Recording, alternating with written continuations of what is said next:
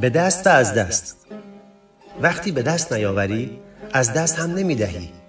نمیتوانی به دست بیاوری و از دست ندهی. این غیر ممکن است. خلاف ناموس هستی است. به دست آوردن از دست دادن را در دل خود دارد. این یک قانون ازلی است. برای این که از دست ندهی وسوسه تملک و تصاحب را از خود دور کن. چیزی را از آن خود نکن. به حوزه منیت خود در نیاور تا اندوه از دست دادنش را نخوری.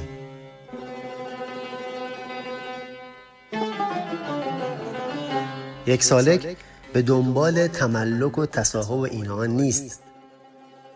برای او چیزها فقط هستند. همین. هیچ احساس تملکی در کار نیست. زیرا سالک نه چیزی را به اسارت میگیرد و نه خود به اسارت میرود. از منظر او هر چیزی آزاد است.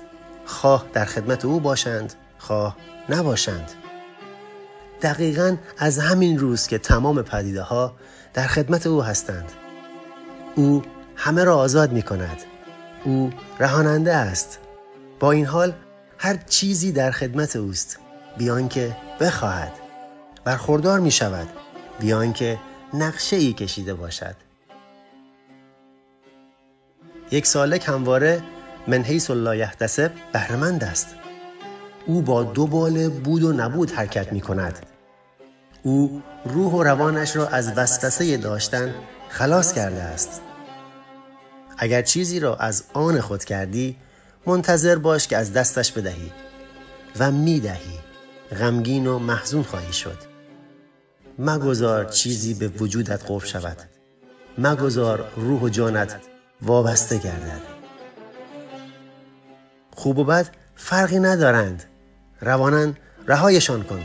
آنگاه میخواهند باشند، میخواهند نباشند. اشیا و اشخاص را اسیر نکن. برایشان دام و تله پهن نکن.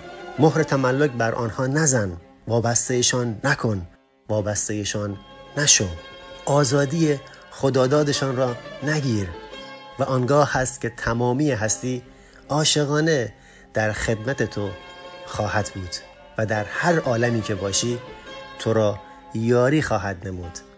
و این کار هستی از سر عشق است و از سر وظیفه نیست.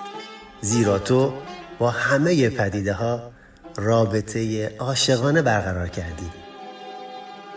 کاش نکته را بگیری. ای دوست، چون عشق دهی عشق خواهی گرفت. آزادی دهی آزادی خواهی گرفت. رها کنی رها خواهی شد. و چون آگاهی دهی آگاه تر شدی.